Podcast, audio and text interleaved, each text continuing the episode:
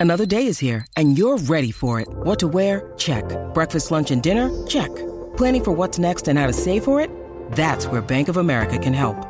For your financial to-dos, Bank of America has experts ready to help get you closer to your goals. Get started at one of our local financial centers or 24-7 in our mobile banking app. Find a location near you at bankofamerica.com slash talk to us. What would you like the power to do? Mobile banking requires downloading the app and is only available for select devices. Message and data rates may apply. Bank of America and a member FDIC. When you need mealtime inspiration, it's worth shopping Kroger, where you'll find over 30,000 mouthwatering choices that excite your inner foodie. And no matter what tasty choice you make, you'll enjoy our everyday low prices, plus extra ways to save, like digital coupons worth over $600 each week. You can also save up to $1 off per gallon at the pump with fuel points. More savings and more inspiring flavors make shopping Kroger worth it every time. Kroger, fresh for everyone. Fuel restrictions apply. With threats to our nation waiting around every corner, adaptability is more important than ever. When conditions change without notice, quick strategic thinking is crucial. And with obstacles consistently impending, determination is essential in overcoming them. It's this willingness, decisiveness, and resilience that sets Marines apart. With our fighting spirit, we don't just fight battles, we win them. Marines are the constant our nation counts on to fight the unknown. And through adaptable problem solving, we do just that. Learn more at marines.com. The Toffees come unstuck.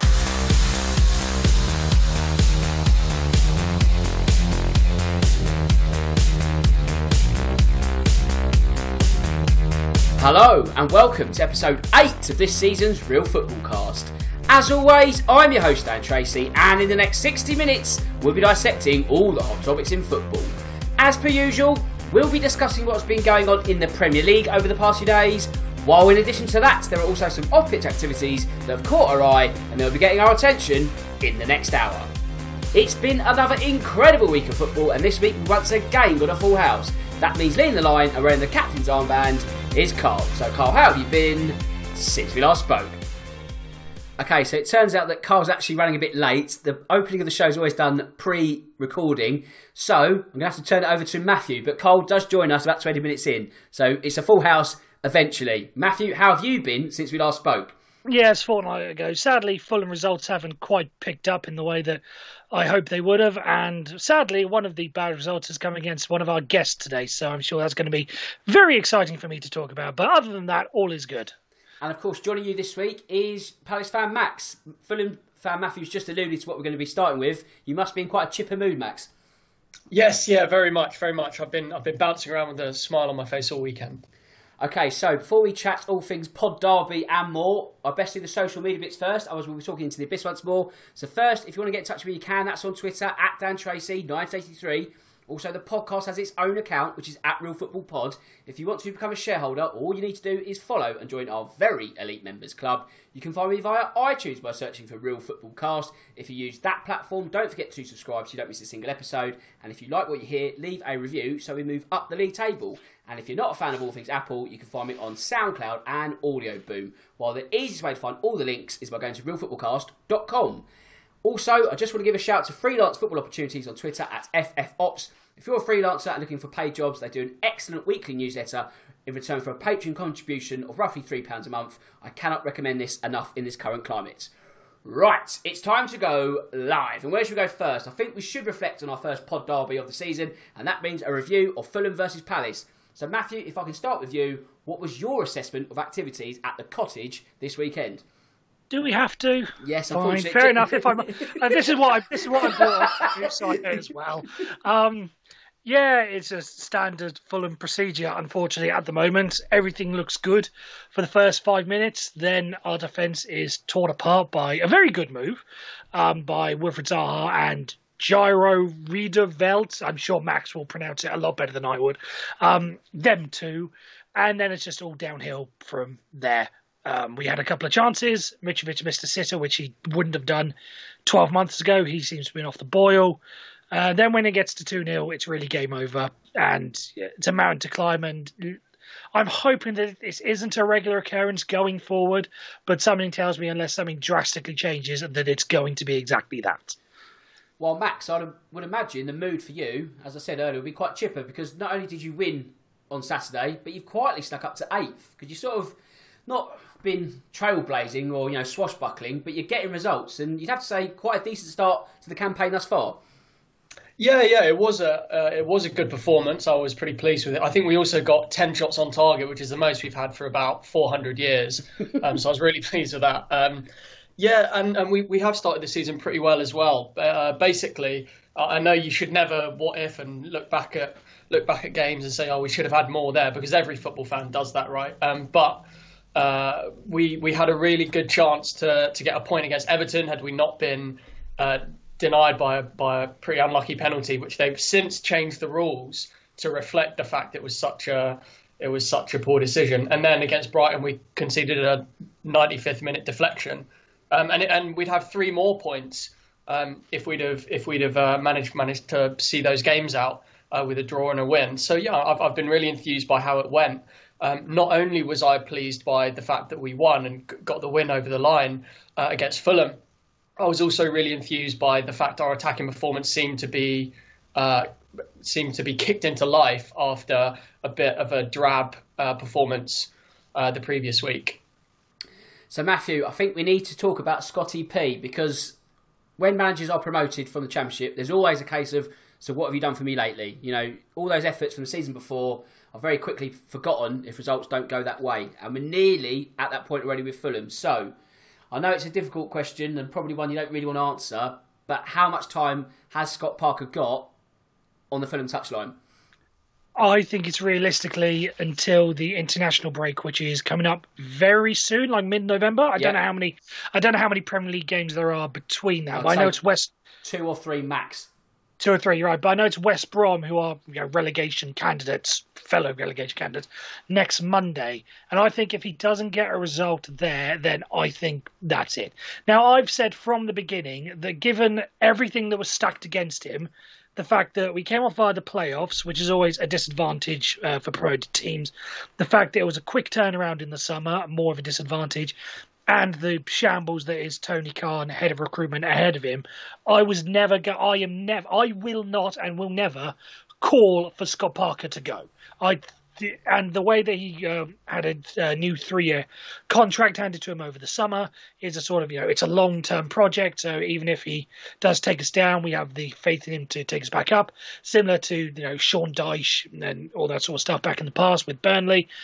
But I do think that the writing's on the wall for him. Again, I'm not calling for it, but I just think the way that things are going, it does seem inevitable that if results don't pick up quickly, then the international break is usually the time that it happens, and it's all sort of coming together now that it seems inevitable at this point.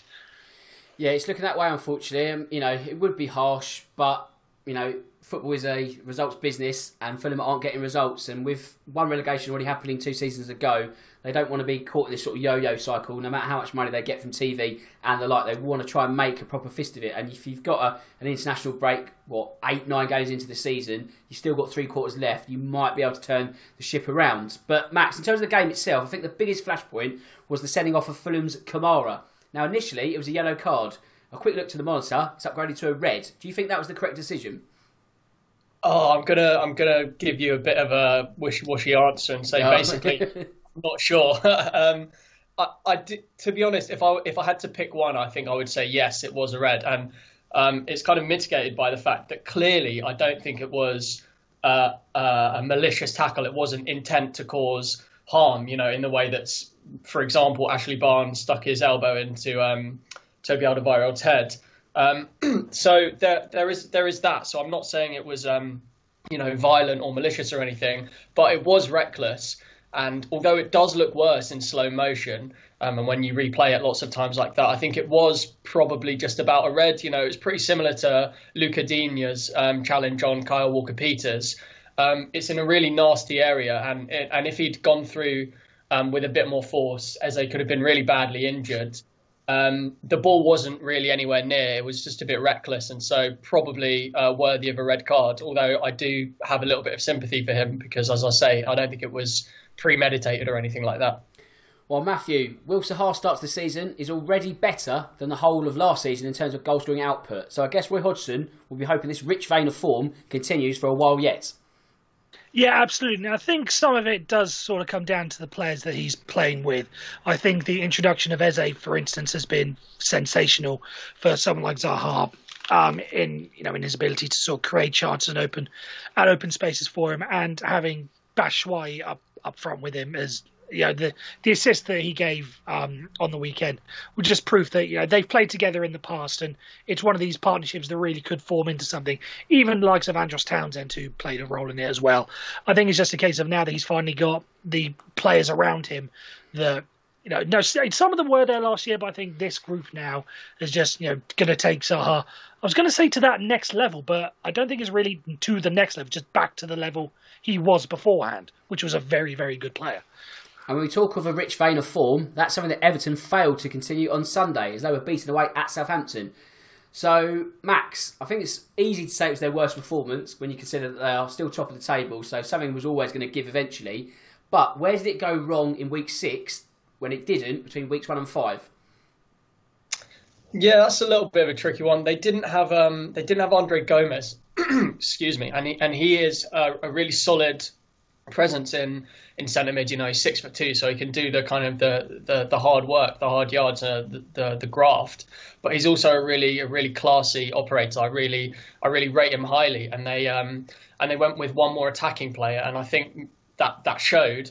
Also, I think it's maybe a little bit harsh on Southampton to not mention their performance because on their day they are a really really good side, and they they completely nullified Everton. They seem to they seem to be first to every second ball, every 50-50 they're winning. They have got a bit of an edge with kind of players like Danny Ings and uh, and James Ward-Prowse, obviously who scored, and uh, Jannik Vestergaard. Basically, Southampton conceded, um, I think it was five to Spurs, and they looked really really poor. And then since then they've dropped uh, their centre back Jack Stephens and brought in Jannik Vestergaard, uh, six foot seven uh, giant um, giant European, and, and, and he's and he seems to have solidified the defence. But they were really solid, and they're they're getting the makings of a team um, who are playing really consistently. It's kind of the same players, but with a few new signings, um, and so they're they're looking really strong.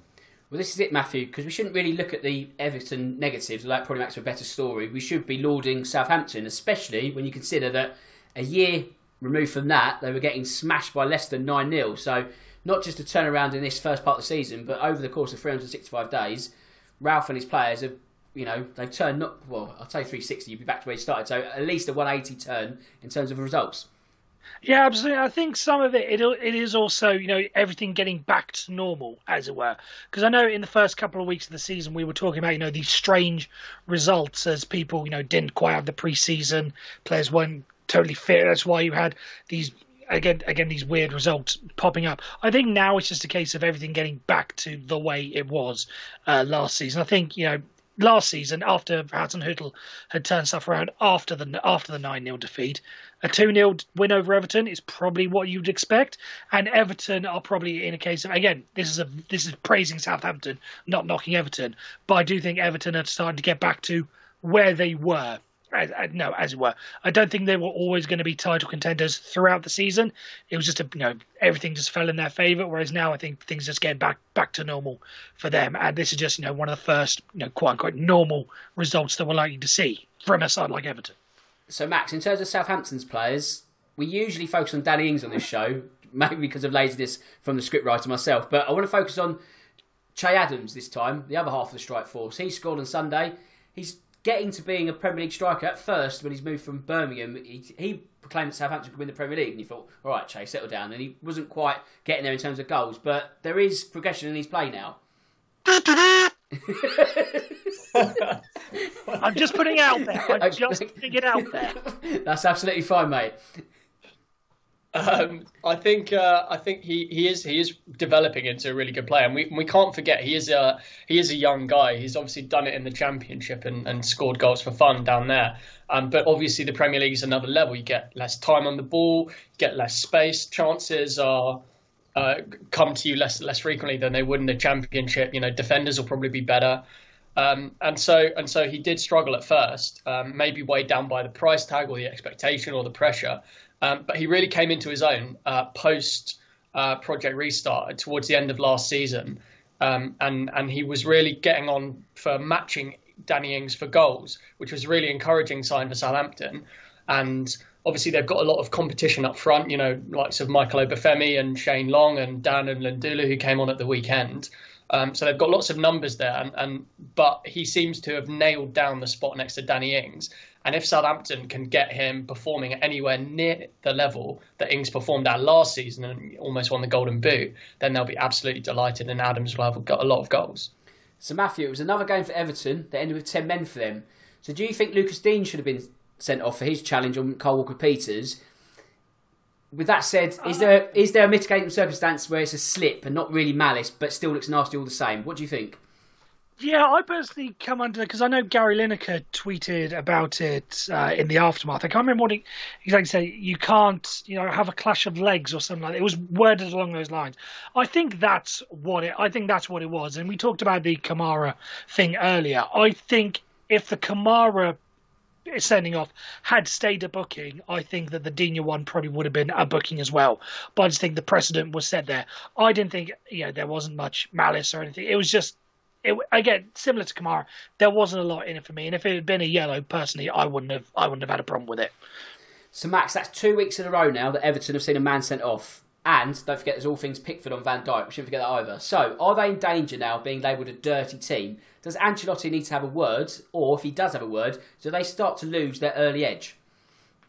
Um, that's that's an interesting one. I don't know if if Ancelotti has has got a problem. Um, there is maybe a little theme of players being sent off, and obviously Pickford missed out on one the other week. Um, players like you know Pickford and Mina and Gomes and Allan definitely have a little bit of a of a physical edge and you know that that strong competitiveness. But you need that in the Premier League. Um, I also uh, mainly agreed with Ancelotti when he was talking about um, when he was talking about the the Digne incident potentially being a reaction to the to Pickford not being sent off for the Van Dijk incident. Now Ancelotti went way over the top when he was talking about Digne's red card being a joke and this and that. Um, but I do think there is something in what he was saying about the you know the outpouring of grief and scorn and fury um, about Pickford's about Pickford's tackle on Van Dijk. And don't get me wrong, it should have been a red. He should be banned. It should have been a red. Um, but I think the fact that it was on Virgil van Dijk, who's Liverpool's golden boy and you know the title holder's key player and all of that, I think that has overblown it a little bit out of proportion um, especially because Liverpool fans are maybe never never having the the the, the right sense of proportion. In any case, they could be accused of that. Um, so so in that in that instance, I do think that it that the may, there was maybe a reaction from the from the referees thinking, right, we can't be seen to doing that again. We need to clamp down the next time there's a you know potentially 50-50 tackle from an Everton player. We need to show that we're we need to show that we're not going to make the same mistake again. And Matthew, talking of early edge, Dominic Calvert Lewin was rather blunt at St Mary's. Now, is that more of a case of a simple day off for him, or have Southampton identified how to keep him quiet and that blueprint can be rolled out to the rest of the division? I, th- I think it's a I think it's a combination of factors. You know, as I said earlier, I think Everton are starting to get back to where they you know back to where they were last season and it be and it being a normal result. I think that's sort of the same. Everyone started to work out. Similar to James Rodriguez, who didn't exactly wasn't exactly the greatest performance from him. It, was okay, but not what we've seen the first couple of weeks, what everyone's saying he's the greatest foreign import of all time, sort of thing. Um, now that people are starting to work out how to play Everton, it's all starting to roll into one. So I think Calvert Lewin is probably one of the benefit. Not, not benefactors, detractors of that. Um, so I don't think I think he'll still have a very good season, but I don't think we'll see what was it like six goals in five games to start the season. I don't think we're going to see him going through any sort of runs like that carrying on forward.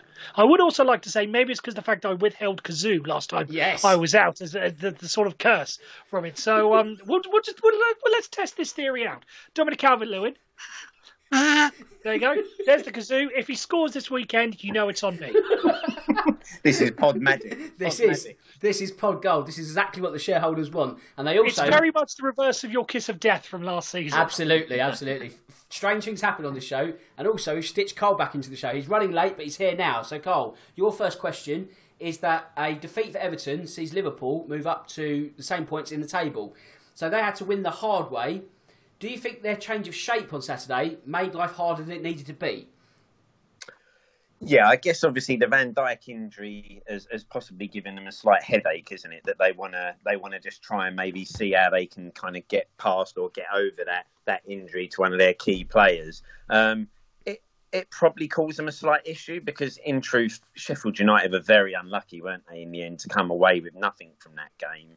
Um, and I think this is where we might see Liverpool just kind of you know, get themselves over the line a few times this season with Van Dijk out. You know, I think they're going to be very concerned about how they can be at the back.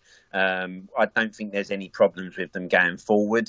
Um, but I think we're already seeing from the way the games are going, I don't think this will be a romp like last season as such, where you, you know you get the impression they could go deep into the season where they'll be unbeaten. I think this is going to be a bit of a topsy turvy season, and you know some teams will play well in patches, and I think Liverpool will be one of those teams that they they might not ever always play well, but they'll probably just have enough to get some results over the line, a bit like this weekend. But we have seen, I think, from this game at the weekend, if you take Van Dijk out of that side, then I think Liverpool are a little bit easier to get at, and possibly, you know, lot more teams won't fear him as much as they would have with him in the side. So Sheffield United were unlucky, but yeah, I think Liverpool just tinkered, and it might have just knocked them out of their stride a little bit.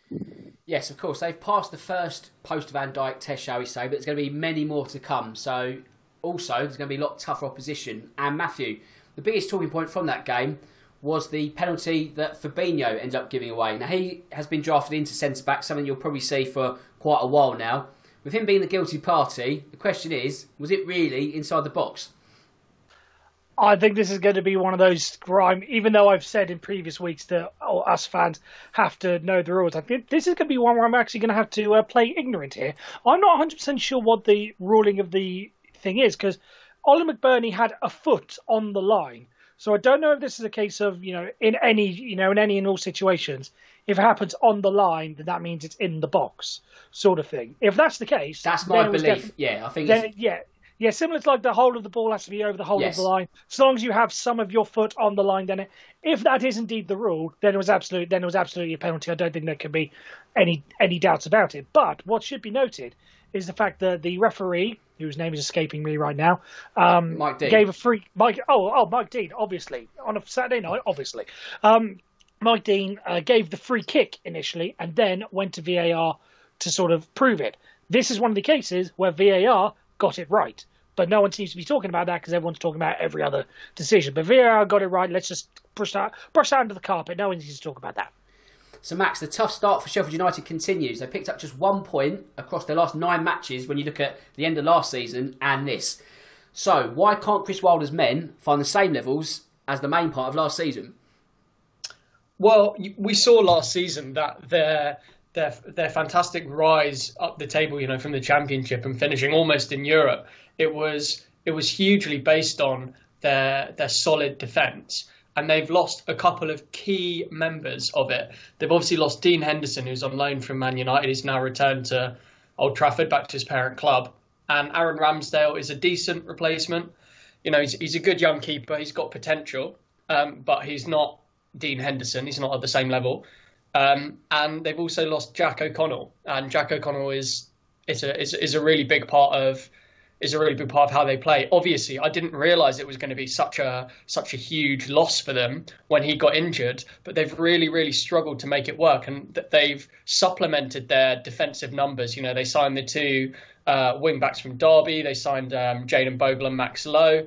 And, and they, they haven't quite figured out exactly how they're going to do it. You know, they tried Jack Robinson um, at left centre back. Now they're moving Enda Stevens, who's usually a left wing back. They moved him back to left centre back and put the young kid um, uh, Max Lowe at left wing back, and then he went off and they had to try Ben Osborne at left wing back, who's normally a centre midfielder. So they haven't quite figured out the right balance in defence. And also, with most people are forgetting that Henderson last season that they conceded a fair amount of shots, Sheffield United, but the ones that did get through, Henderson was able to repel, and Ramsdale hasn't been quite able to to replicate that so far. Then again, when we talk about same levels, I think we can apply that same statement to Manchester City, Carl, because the sight of Sergio Aguero coming off again injured is not something that Pep Guardiola will have wanted to see last Saturday lunchtime. No, definitely. I, I think he is a massive loss for for City because you know I think I said it last season. You know, for me, Gabriel Jesus just isn't going to be a good enough backup who can come in and fill the void. Um, and when Aguero's in that side, they look a completely different animal. Without him, they kind of look a little bit timid up front. Um, you know, it's okay if you've got uh, Sterling on form, uh, Mahrez playing well, but if they're not quite hitting it, then once Aguero's not in that side, then I think City really struggle for goals. Um, I am surprised that they're not potentially more seriously in the market for another striker because you know Aguero is obviously you know the, the clock is ticking as such on how much longer he's got left in the tank there. Um, and I, I, think City will now really need to start turning their attention to finding themselves a new focal man up front who possibly stays a little bit more injury free and is obviously the future for them going forward as their main main main striker. Because I just don't think the players they've got um, can cut it if he's not in the side. And as we're already seeing, it looks like now his body is starting to kind of, you know, ache and pain a little bit, and he's going to miss more and more games. So City, I think, without him, have really got problems, and I think they will come January. They might need to look at bolstering that squad if they can with a new striker. Absolutely. Like you say, he's just getting to that age now where the niggles are starting to stack up that little bit more, which then creates more minutes away from the pitch. And City can't really afford that. You know, Jesus is decent, but he's not going to drive you himself to a Premier League title. And Matthew, when you consider City's transfer business this summer, they've looked at more defensive names. Now, you could argue they needed them, but in making their squad more rounded, have they lost a bit of bite at the sharper end of the pitch, shall we say? Yeah, they did. Yeah, it's been one of the criticisms for Pep Guardiola uh, the past couple is that he hasn't really sorted out the defence and he hasn't quite been able to work it out. That's why the likes of Fernandinho have had to be you know dropped into centre back because likes of Stones have had, have had his problems and Laporte is always in and out of the team. Same with Otamendi. Whereas now he looks to have fixed it with Nathan Ake. It's still not quite there, and yeah, it has probably affected because you know with the spending that they have, they were probably going to rely on Sergio Aguero. So they thought, let's fix the defence. We can't really afford to spend a lot more on on the attack, so we're going to have to rely on Sergio Aguero, and it's and it's come to bite them. You know what they do in January, it's going to be interesting because I can't imagine there being much of a much of a market for any any big names, as it were. Um, so what? So this is really going to have to come down on the greatest coach in the world, as he is so proclaimed, Pep Guardiola, to have to coach up and you know make the rest of the team the you know the rest of the forwards that they have better. I think a lot of workload is going to have to fall on the likes of Raheem Sterling to get a lot of goals. Uh, Gabriel Jesus, you know, as Carl mentioned, not great. He's going to have to step up, and you know, a bit of a bit of a long shot, but it seems he's getting a couple of minutes now.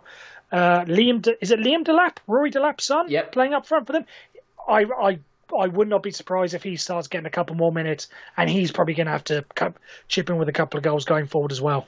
So, Max, when we look at Saturday, I guess we've got to give more credit to West Ham because not only for Saturday's performance, but after losing their first two league matches, I think everyone, even us on this show, are guilty of saying, well, that's it, they're doomed for the next six, eight, you know, they're going to get nothing. But result after result, they're making a mockery of that statement, and I guess more power to them. Yeah, yeah, completely fair play to them because everyone saw their their kind of early losses, their couple of early losses, and then also saw their their horrendous run of fixtures, which by the way is about to start turning, and they're going to start getting the the generally easier games. Um, and it would be really interesting to see how they do there. So everyone was looked at their early losses and fixtures and thought, yeah, as as you say, they're they're going to really struggle. They're doomed. They're down already. I think early on in the Premier League season, we like to fans like to proclaim which teams are definitely going to be down and and often it doesn't often it doesn't quite turn out that way because yeah that they've shown a lot of a lot of bottle and a lot of fight and I thought they were very very good value for their for their point um, for their draw against Man City. Um, you know, it wasn't a complete smash and grab, and what a fantastically well taken goal as well. So yeah, fair play to them. Cole, I know you're a big fan of Michail Antonio. You've sung his praises many times, both here and on social media. So, what would you like to say about that goal on Saturday? Yeah, for, for me, he is a real handful, and you know, I, I think if Spurs, had, you know, if in the summer it had been Spurs were being linked with Antonio to come in as a you know backup striker for Kane or you know a second striker, I would have been you know more than happy because he's strong, he's quick, um, and he is just a major handful. And he does score some really good goals. You know, remember the first goal he scored to beat us at our place. You know, over the top, was onto it quick, great half volley in power, keeper no chance. And he's finished this weekend was just again another finish of just confidence and a player who he is in a really good streak. You know, he was at the end of last season after the restart. Um, you know, you could say that his goals and his performances were one of the main reasons around West Ham not being in bigger trouble than they were come the end of last season. And he's kind of hit the ground running again this season. I'd be only slightly worried if I was West Ham now if he was to get become injured because obviously, you know, I think he is their real key focal point and the one player that I think actually worries a lot of defences. So I think they're desperate to keep him fit. But I tell you now, he, he is playing really well, and you know he, he could be. You know, if he carries on like this, I wouldn't be surprised. There's a few bigger clubs looking to eye him up for next season, possibly. Then again, Matthew, I think credit must also go to Lucas Fabianski for his performance on Saturday. A string of saves, especially at the end, and especially as Andrei Yarmolenko was doing his best to set up a, a late City winner. Yeah, absolutely. I think Lucas Fabianski's come under a lot of stick from uh, West Ham. He came in for a lot of it last season because he had that horror game at uh, Anfield where I think he basically gave Liverpool two goals in that in that game. So yeah, it's it's good to it's good to see that he's come come back for it, and he's always been a, he's always been a very good goalkeeper. You know, never quite you know world class or you know the kind that you put in the top top tier of Premier League goalkeepers, but he's always been a very reliable one. And it's good to see that he's come you know back into form form in that sense. And Max, of course, West Ham would have to make do with a well earned point after Phil Foden came off the bench and got City's equaliser. So everyone sings his praises, there's no doubt about that. But how good is he really? I'm not saying I don't see it, but maybe a lack of opportunities don't allow me to see it. So when does he really make a City start his own every week?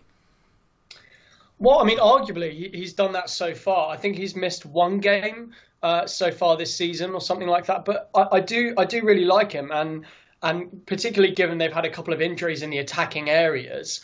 And for example, with um, Aguero and Jesus out, they've had to go with uh, Sterling up front, which frees up a, a, spot on the wing where, where Foden's been playing uh, often. And I think he is he is definitely good enough to he's definitely good enough to have a starting spot at Man City, even at the tender age he is. And um and, and I look forward to seeing him there more often. But yeah, I mean, I think he I think he's only missed a couple of games. I don't think he's missed many. How many he, he missed? I mean, he started he started four games out of out of five so far, or six, four games, four five games out of six. Um, so I'm I'm be interesting to see what the others think. But um, yeah, I, I think he's he started a fair amount and he's and he's making that place his own. Okay, let's throw it open to the others for some Foden chat then. Carl, is this what we can hopefully consider for him and for England a breakout season? I think so, yeah, and I think it needed to be. You know, I think he was gonna he was gonna reach the point with City where it was either, you know, I need to start playing regularly now and, and getting regular football, or if not, I might need to start thinking about, you know, do I go somewhere else so that I can get, you know, a regular start in place and the game times that will allow me to kind of break out and show the talent I've got. I think he's had, you know, when he's played for City, I think he's done really well. So I can actually see him starting to get more and more games this season. And then I think, you know, we'd definitely see from next season on, you know, they, they may kind of sort of build their midfield around him. But he's done everything he can when he does play, you know, scores goals. He's a good passer of a football. He seems to have, you know, good energy, can get up and down. So I, I do think this will be the season where he kind of starts getting regular football. Um, and I think he needed to because I say it was again, he could have become in danger being one of those players that we're always talking about, but never getting regular football. I think this year he will, but I've been impressed with him so far. So, Matthew, is the end game England building their midfield around Phil Foden, and does that happen this summer? I think it, I think it does. I just want to you know echo what Carl said. You know, I've been hearing a lot about.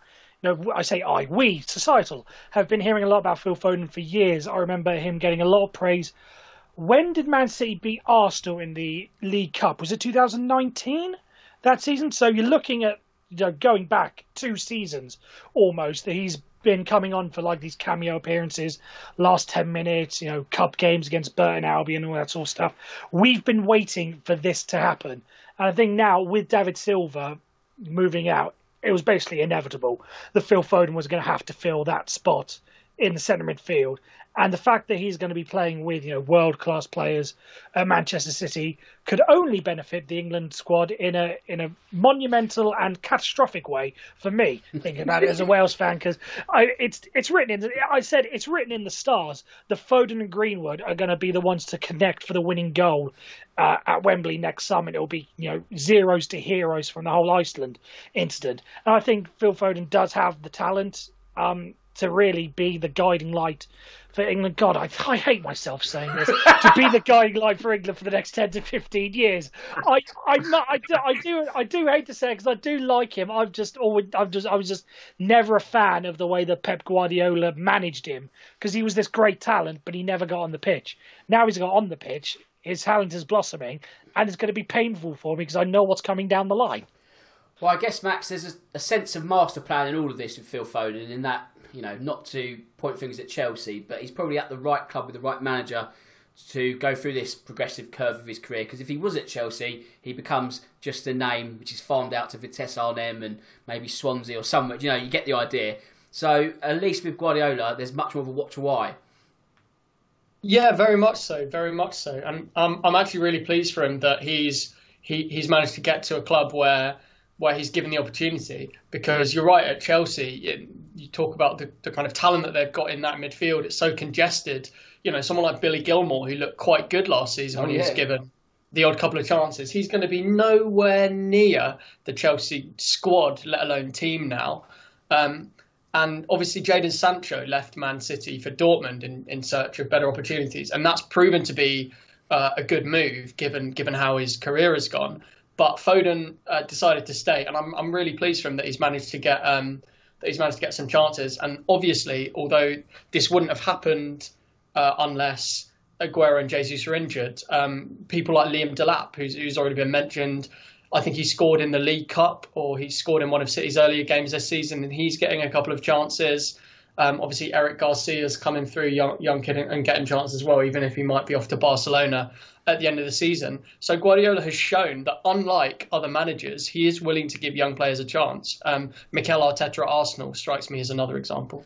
Well, you mentioned Arteta. We're going to Arsenal next because Carl, Pierre-Emerick Aubameyang is turning into Mesut Ozil Mark II, and I mean that in the sense of get your new contract, get your feet under the table, and life's pretty easy from here on in. He's really going off the boil quite quickly.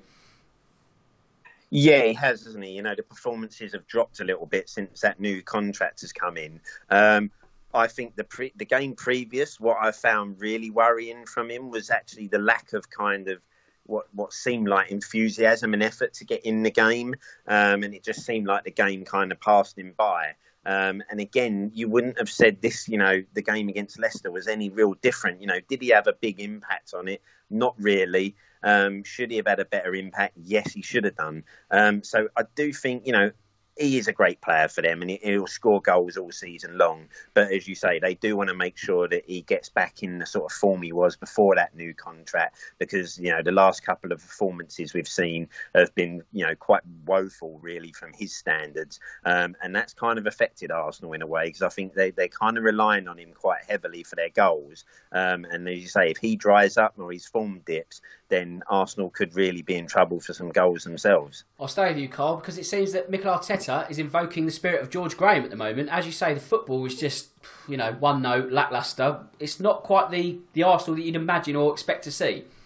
Yeah, it's not for you know one thing we've always been able to say about Arsenal over the years. You know they've obviously, as we all know, got their defensive frailties, but but going forward and playing football, they, they can and always have been able to play some really nice stuff and some entertaining football. Um, and I say the last couple of outings from them, they have been really tepid and you know not much going for them.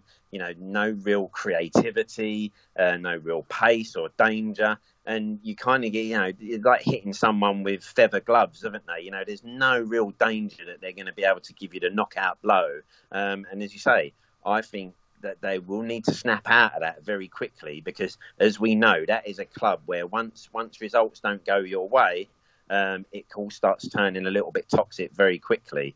Um, you know, you've only got to see your timeline to see, you know, the fan bloods doing their stuff at the weekend, and you know, you wouldn't fancy facing that every week. So. I've been surprised the way they've played because they weren't playing that badly before. So something's gone on there because, I say, they have been very, very weak and poor the last two performances. Matthew, going back to Aubameyang, is it a simple case of square peg round hole? Because there's a nice problem to have when you've got Lacazette and a Aubameyang, but him being utilised as a wide forward at the moment, is that really getting the best out of him? Um, no, I don't think it is because I think he's always sort of been you know, a bit of a poacher, as it were, in and around the box. And you don't want him to be creating chances. You want him to be on the receiving end. And this you know, really does come back to the you know, the Mesut Ozil situation. The Arsenal are are they they are lacking that creative midfielder that can get the opportunities to the likes of Lacazette and Aubameyang. But without them, it's just it's just futile at the moment, and having to force Aubameyang out wide isn't getting the best out of him. And as a result, you know, you're seeing what you're seeing what's happening on the pitch at Arsenal at the moment. And Matthew, staying with you, the most contentious issue of the game would have been the disallowed goal in the first half for Arsenal.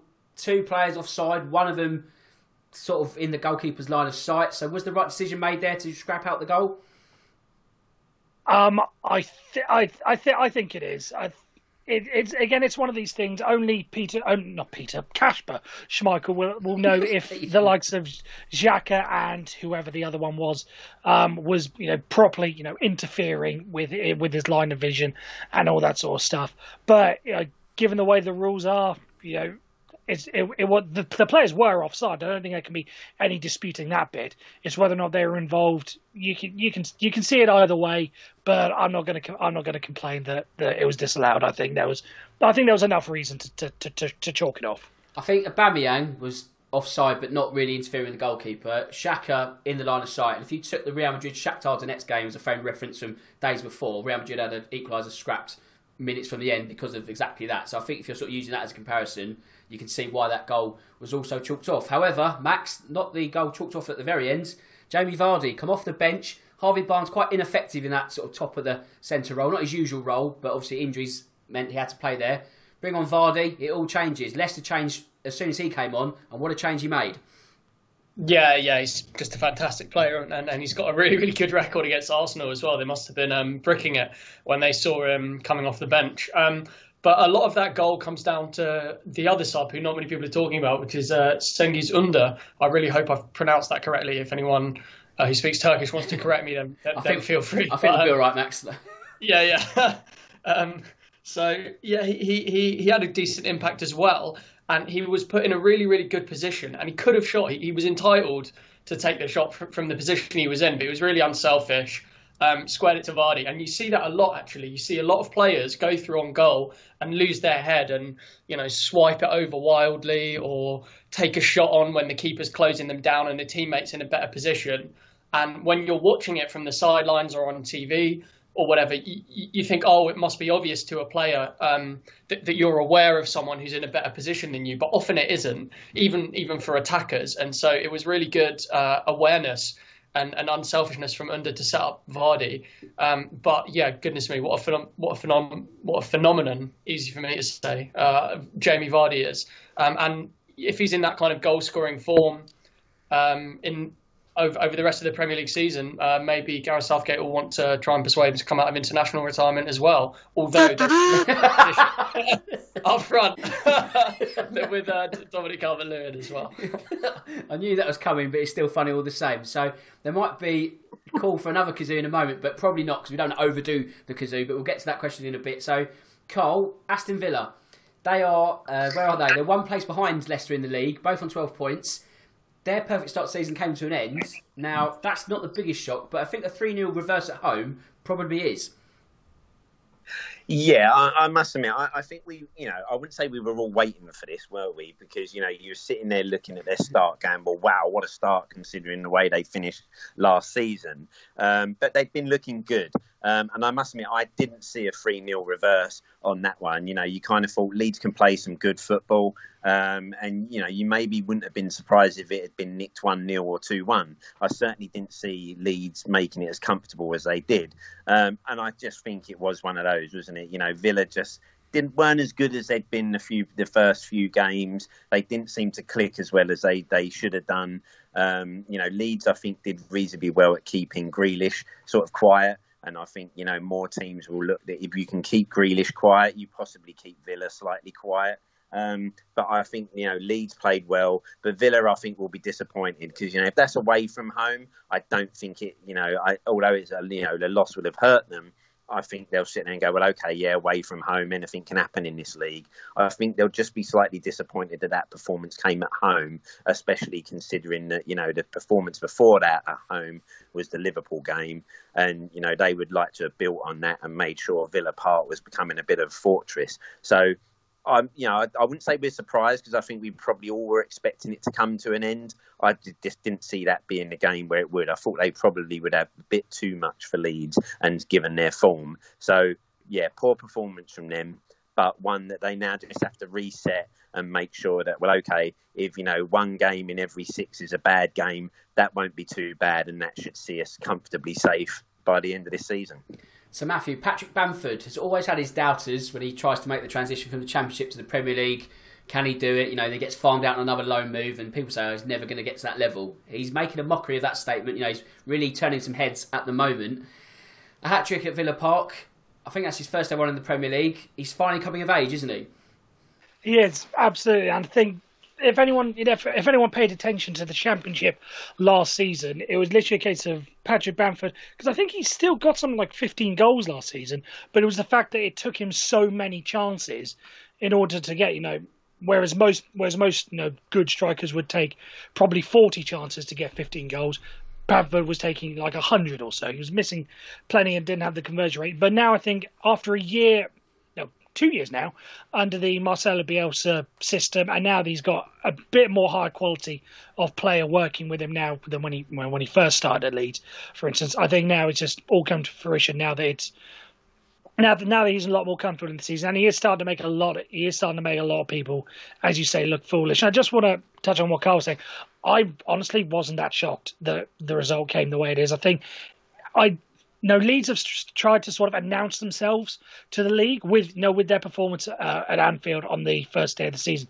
I think now, given the start that Aston Villa had, if everyone isn't paying attention to Leeds and what they're doing now, I think they are now. They can real they can be a real force in this division. And I I said they were going to be comfortably safe.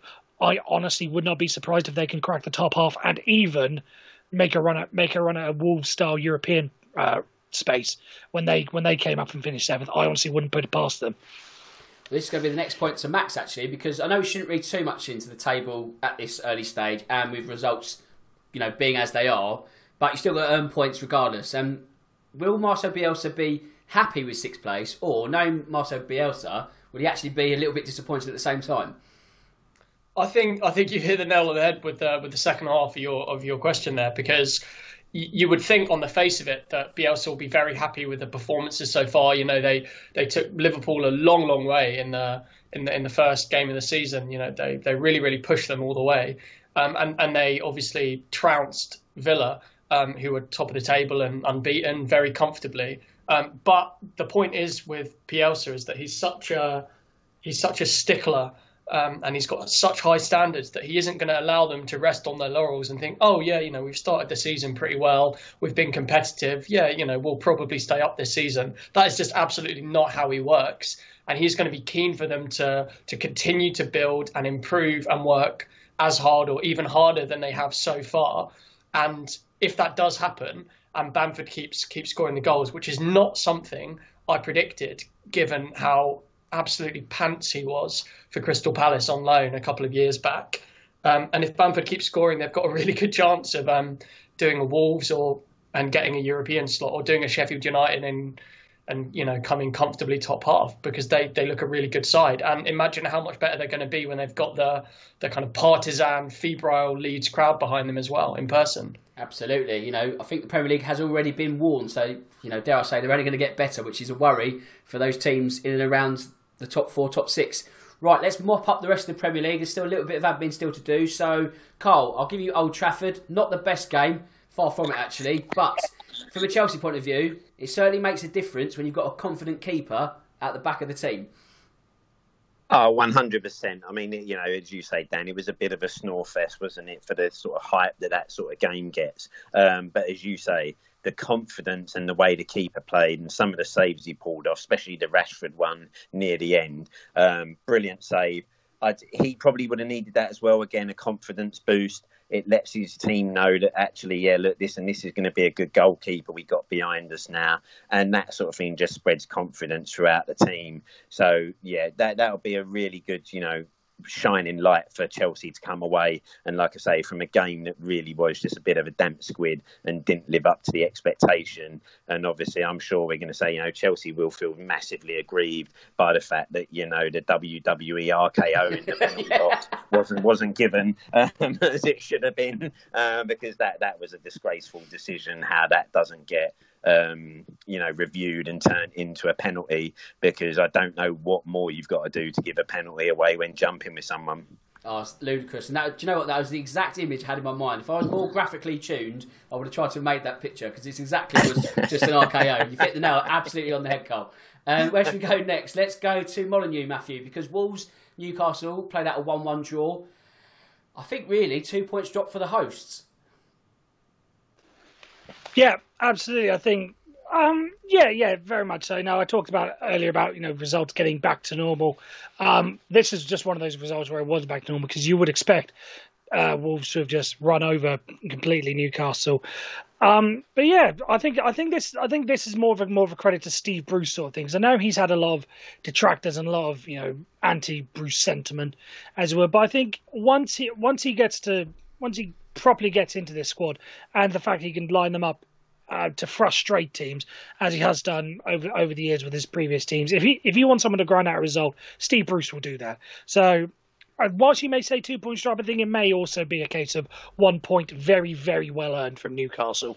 Oh, of course, yeah. Give Newcastle credit as well. I mean, if they can go across the whole season by only losing what a third of their matches, if you took this current six match sample and extrapolated that across the season, they stay up and it's job done. So yeah, I think credit has to go to Newcastle as well.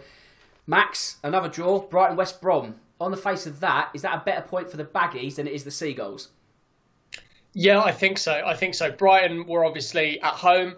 Um, you know, they dominated a lot of the possession, as they often do. To be fair, you know, they dominated the possession against Palace as well. But they but even though they've got on the on paper quite quite a quite a nice front three in Leandro Trossard and Adam Lallana and Neal Maupay, um, they, they they've been struggled struggling to be clinical, and that that continued against West Brom. Um, obviously, as a Palace fan, I was really pleased to see um, West Brom get the equaliser at the end through Karlan Grant with his first uh, Premier League goal, goal in his debut, I believe.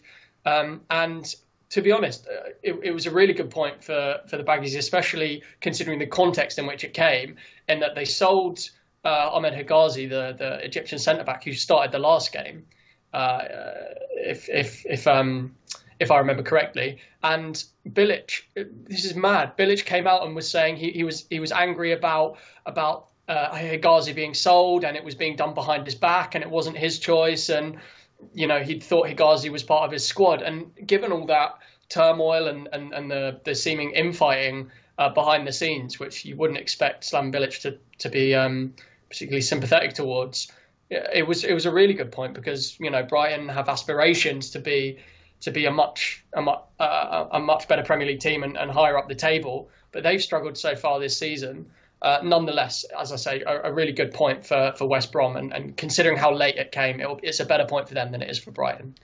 I think the way the Premier League table is shaping up, I think the bottom five will be the bottom five. I know the points margins aren't that much at the moment, but we're just seeing a little bit of a sort of the haves and the, the have-nots. I think that's probably going to be the quintet that are struggling to stay up come the end of the season. And in that quintet, are Burnley. So from a Spurs point of view, I'm going to keep my powder dry because me and Cole will be catching up in a few hours to do a On You Spurs pod. So if you want to listen to Spurs sort of slant of that, listen to that one. But Burnley, we've got about four or five minutes, so let's focus on them because we haven't really touched on this season. So apologies to any Burnley fans out there.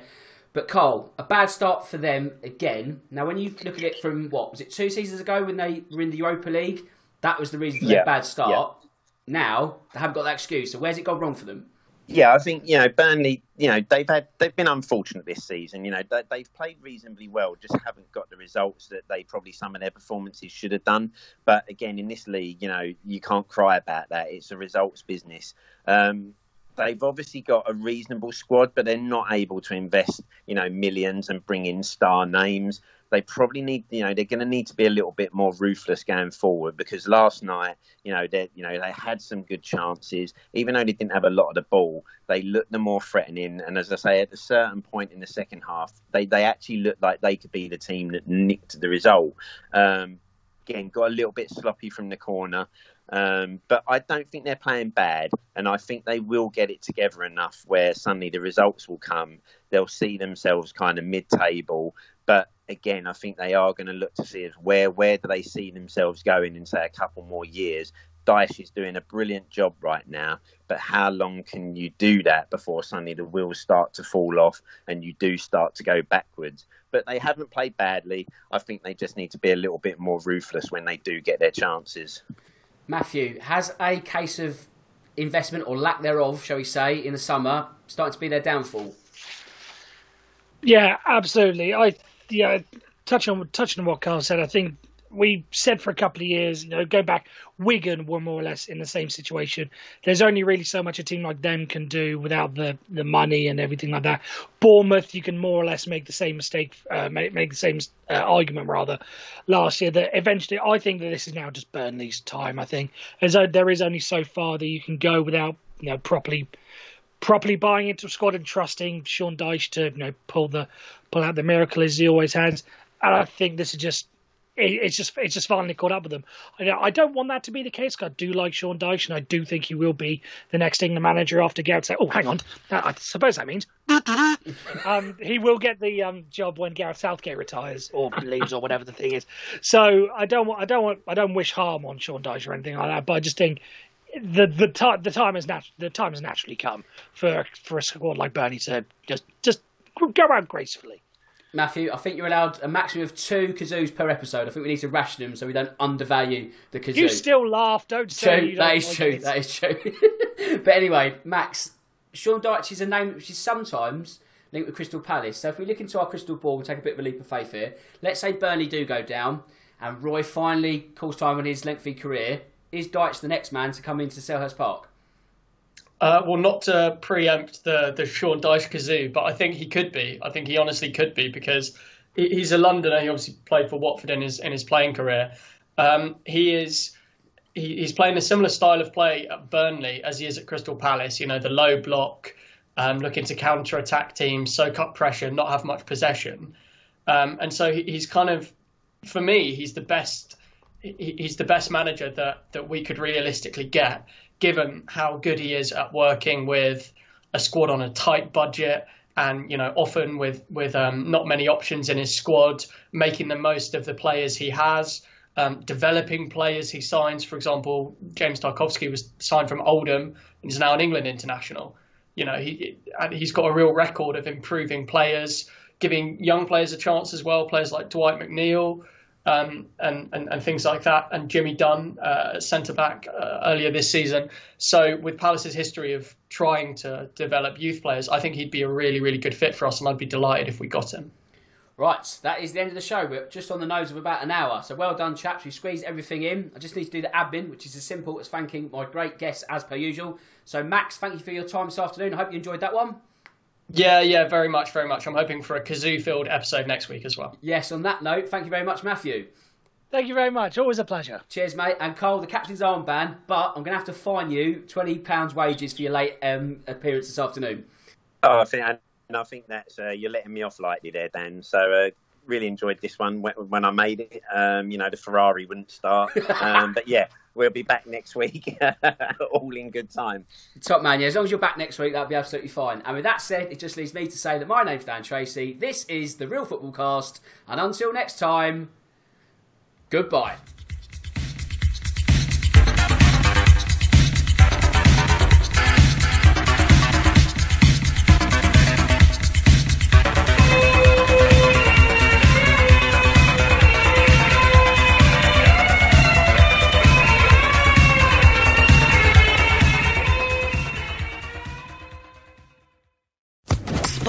Sports Social Podcast Network. Judy was boring. Hello. Then Judy discovered ChumbaCasino.com. It's my little escape. Now Judy's the life of the party. Oh, baby, Mama's bringing home the bacon. Whoa, take it easy, Judy. The Chumba life is for everybody. So go to ChumbaCasino.com and play over 100 casino style games. Join today and play for free for your chance to redeem some serious prizes. chumba ChumbaCasino.com. No purchase necessary. Void where prohibited by law. 18 plus terms and conditions apply. See website for details.